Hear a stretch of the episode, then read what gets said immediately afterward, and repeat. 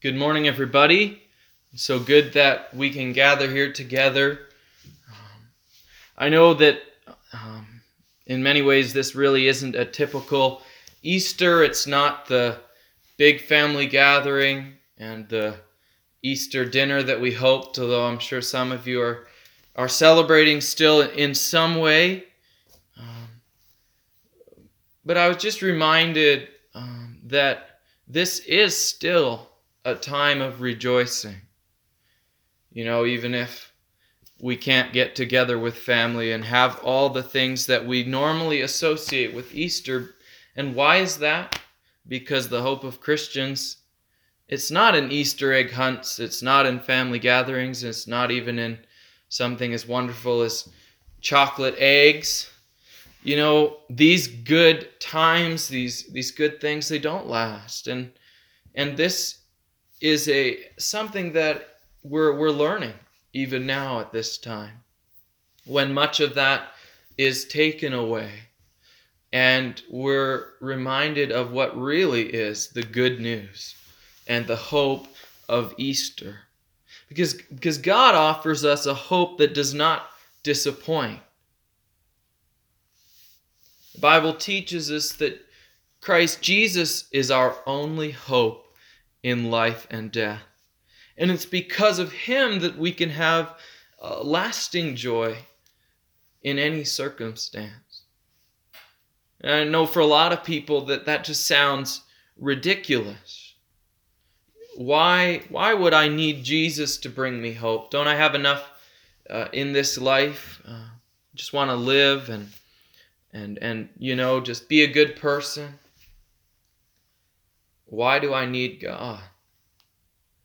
If we want to understand to really know our need for a lasting hope, then we have to, to understand that without Jesus, we are without hope. Romans 3, verses 10 and 11 say that none is righteous, no, not one. No one understands, no one seeks after God. In Romans 3:23, all have sinned and fallen short of the glory of God. And so according to the Bible, no one is good enough.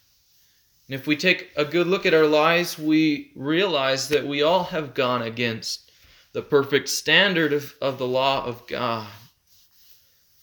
Roy quoted this earlier when we were singing songs, uh, but Isaiah 53, verse 6 tells us we all, like sheep, have gone astray. We have turned everyone to his own way.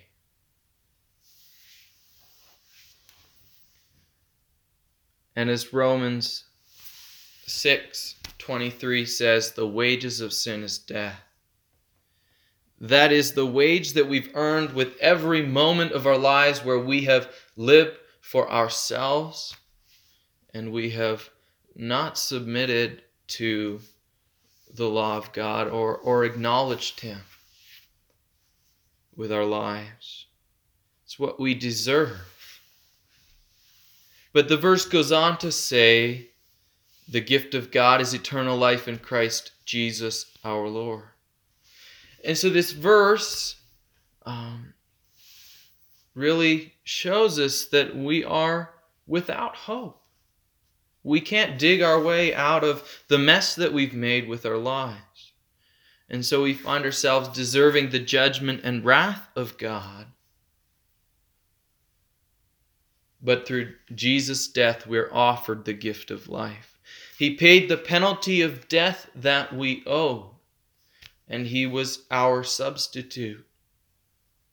The same verse that says, We like sheep have gone astray, goes on and says, and the Lord has laid on him the iniquity of us all. In other words, Jesus died, and in his death he sacrificed himself like a sacrificial lamb, so that the punishment for our sin was laid on him instead. And that's why our only hope is found in trusting in him. Because we are without hope and without God in this world. And so hope is found in believing that He really did take God's wrath upon Himself so that we might be saved. There isn't anybody else that can offer us forgiveness of sins because, you know, I'm not good enough. You're not good enough. There is no one else who can offer us hope beyond the grave. And all this leads up to the reminder that we especially remember at Easter that uh, our hope isn't in a dead man. If Jesus just died, well, where's the life in that? A corpse can't give you life, can't keep their promises. They're, they're dead. Paul writes, If Christ is not raised, then of all men we're the most pitiable to believe such a, a lie. But he goes on to say immediately, But Christ has been raised. And this is the testimony that we believe our hope is based on the truth that Christ is risen. He is not here. And so, as Romans 6, verse 5 says, For if we have been united with him in a death like his, we will certainly be united with him in a resurrection like his. And Romans 6 goes on to say that if we died with Christ, we believe that we will also live with him. And so this is a time for us to consider where does my hope lie? Does it lie in having a good time with my family and getting to enjoy um, chocolates at Easter? Or does it lie in the Lord Jesus Christ who has died for our sins and has risen on the third day? And the answer to that question, and you may think not have your hope in something as silly as chocolate, but our hope can be in so many other things. In our own selves, in our own lives, when we live for me instead of the Lord. And this answer has eternal consequences. It is a matter of life and death. And so I, I want to um, continue by looking at Matthew 28, verses 1 to 8. This is Matthew's account of the resurrection.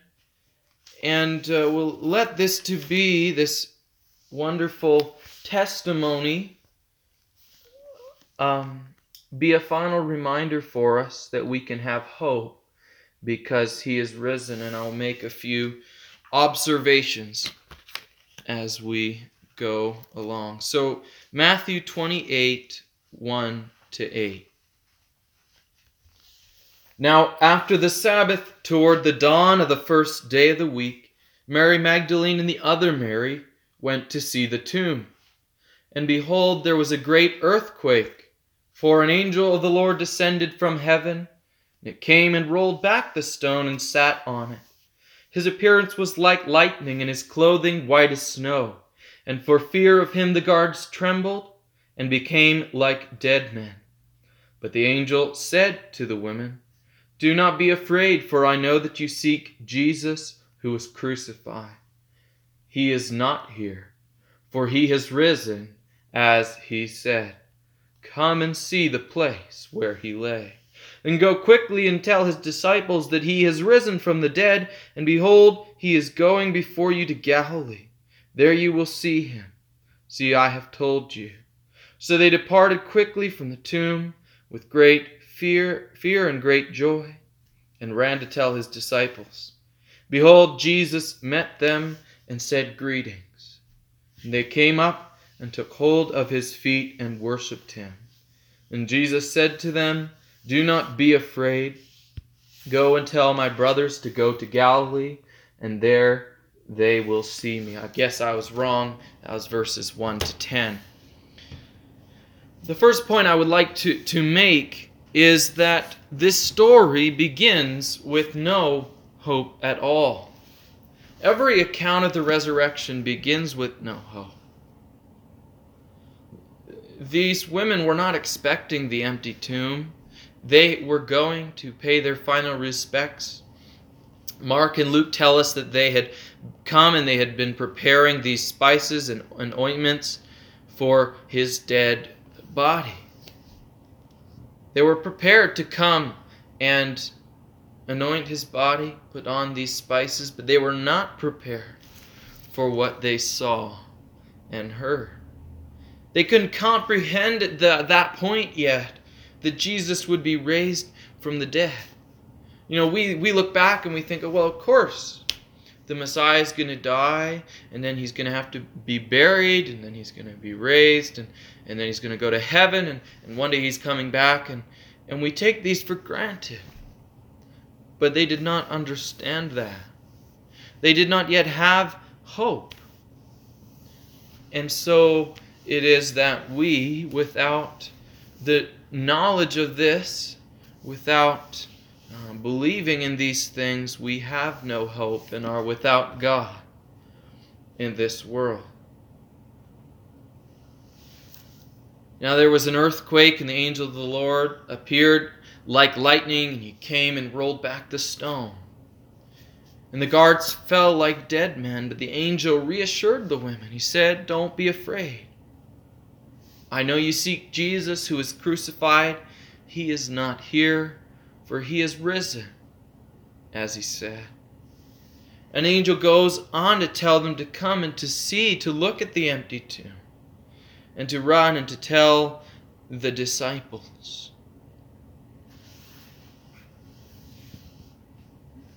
It's interesting that at this point Matthew tells us they they left with fear and great joy. They were glad that the tomb was empty and, and uh, they, they, they heard and they remembered, Luke's gospel tells us, they remembered what Jesus had foretold that he would die and then three days later he would be raised. So they, they have a glimmer of hope. But yet they were still frightened. It's a very real, this is, you know, uh, this is us so often, where we have joy and we have a glimmer of hope, but there may still be fear. They didn't yet quite understand the impossible. How could this happen? And so suddenly Jesus then appears to them on the road. And it is here we really see the faith and the hope of these women. They worship Christ. They fall at his feet and they're just in awe and joy because Christ makes all the difference. He enables us to go through life. Because in His life, we have eternal life. And so that really brings us to this second point that when, when Christ appeared, they had hope. Apart from this, apart from his resurrection, there would be no hope. It would just seem to be an idle tale, a fancy of somebody's thought, a, a dream.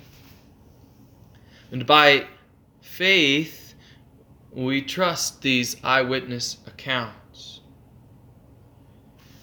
And when Christ, by His Spirit, comes into our lives, then we too have the same hope in the same Lord who is risen from the dead. First Peter 1 verse 3 tells us, Blessed be the God and Father of our Lord Jesus Christ, according to his great mercy. He has caused us to be born again to a living hope through the resurrection of Jesus Christ from the dead. So, in Him, by His Spirit, we are born again so that we might understand the truth that he has risen and have a living hope, a hope that is living because Jesus lives. And yet, the last point that I want us to consider is that in many ways the struggle isn't over. that verse that says, Blessed be the God and Father of our Lord Jesus Christ, and that talks about the living hope, goes on to say in verse 5 In this you rejoice, though now for a little while, if necessary, you suffer various trials. So that's a reality. And in Matthew 28, Jesus acknowledges the fear of these women, even as they are worshiping Him and falling at His feet. He says, Do not be afraid. And He let them know they did not need to fear because He is risen, because He was there with them. Now, that probably wasn't the end of every fear they had. We go through life and we have experiences that bring us to an emotion, a feeling of fear. But it was the beginning of their hope because they knew that Jesus was risen, that He was there. He is here with us. And so we do not need to fear in this life because we have a hope in a risen Lord. Lord who is with us in spirit and has promised that he will return. And so they were able to go and they were able to tell the disciples all that they had seen and heard because they had found assurance and hope in the risen Lord. Christian life is a journey. And so we live lives mixed with fear and great joy at times. Many times we look to other things for satisfaction, and so we begin to lose hope. And in those times, we need to be reminded of the good news that Jesus is a sure hope. He died so that we would live and we can trust His promises are true because He is risen. Not even death can separate us from the love of God. Christ is calling out to his own Do not fear, for I have overcome the grave. And so you may find yourself at a place today of no hope, or finding yourself and re- looking at your life and realizing, I have been looking all of my life to these false hopes, these things that do not bring lasting joy and peace. Well, I would urge you to consider the hope of the resurrection. To consider that there is nothing else in this world that can give us hope that lasts beyond the grave. There's nothing that can save you from the wrath of God except Jesus' death and resurrection. He is hope. And all that He asks of us is that we would trust Him fully. Trust that He paid it all and that He lives so that we might live in Him and for Him. And that we would love Him and surrender all to Him. If you believe in the Lord Jesus Christ, then Scripture tells us that you will be saved. So don't waste another moment living for false hopes when you can turn to Jesus and trust in Him. And for many of us, we, we, we know and we find ourselves knowing Jesus is our only hope. This is what we have said and this is what we have lived for with our lives. But we find ourselves keeping on sometimes living for other hopes.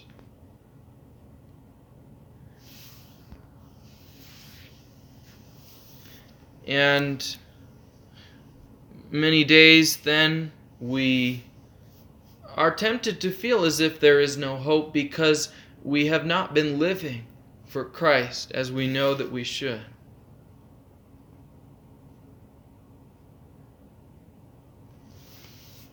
And in those times, we are forgetting the risen Lord. Forgetting that He bought us for His own. That he does not leave those whom he calls his friends. And Scripture calls us in those times to repent, to not put up with sin, but to go to the cross of Christ, where he paid for our sins, to seek him and hope again in Jesus. And what does this look like practically? It looks like daily remembering our hope or or what happens is we daily forget. And the more we forget, the more we lose hope. And it also looks like daily confessing the things that come between us and the Lord and taking steps to mortify the flesh. That is an older way of saying what Paul said to put to death the deeds of the body by recognizing sin, recognizing the lustful, proud, angry, idolatrous thoughts and actions that we have and confessing those things and turning our minds towards God, reminding ourselves of the truth, the truth of sin and the truth of the Savior. You could think of it this way we, we need to know and remember our hope, and we need to know and repent of the false hopes that we so often look to. Well, wherever we are at right now, my prayer is that we would all find ourselves at a place where we can praise Him for the hope we have in Christ. A place where we can rejoice knowing that Jesus died for our sins and that He is risen. Where we can say, Hallelujah, Christ arose, and I live in his life. Reminded of Galatians 2, verse 20, which says, I have been crucified with Christ, and it is no longer I who live, but Christ lives in me. And the life that I now live, I live by faith in the Son of God who loved me and gave himself for me. This time, we'll just close in prayer, and then we will partake together the Lord's table. Heavenly Father, we come before you and we praise you that you are arisen, that our hope is not a dead hope, that you not only came to this earth and lived a perfect life, but that you died, taking upon yourself the wrath of God so that we might have life in your life. We praise you. We say hallelujah.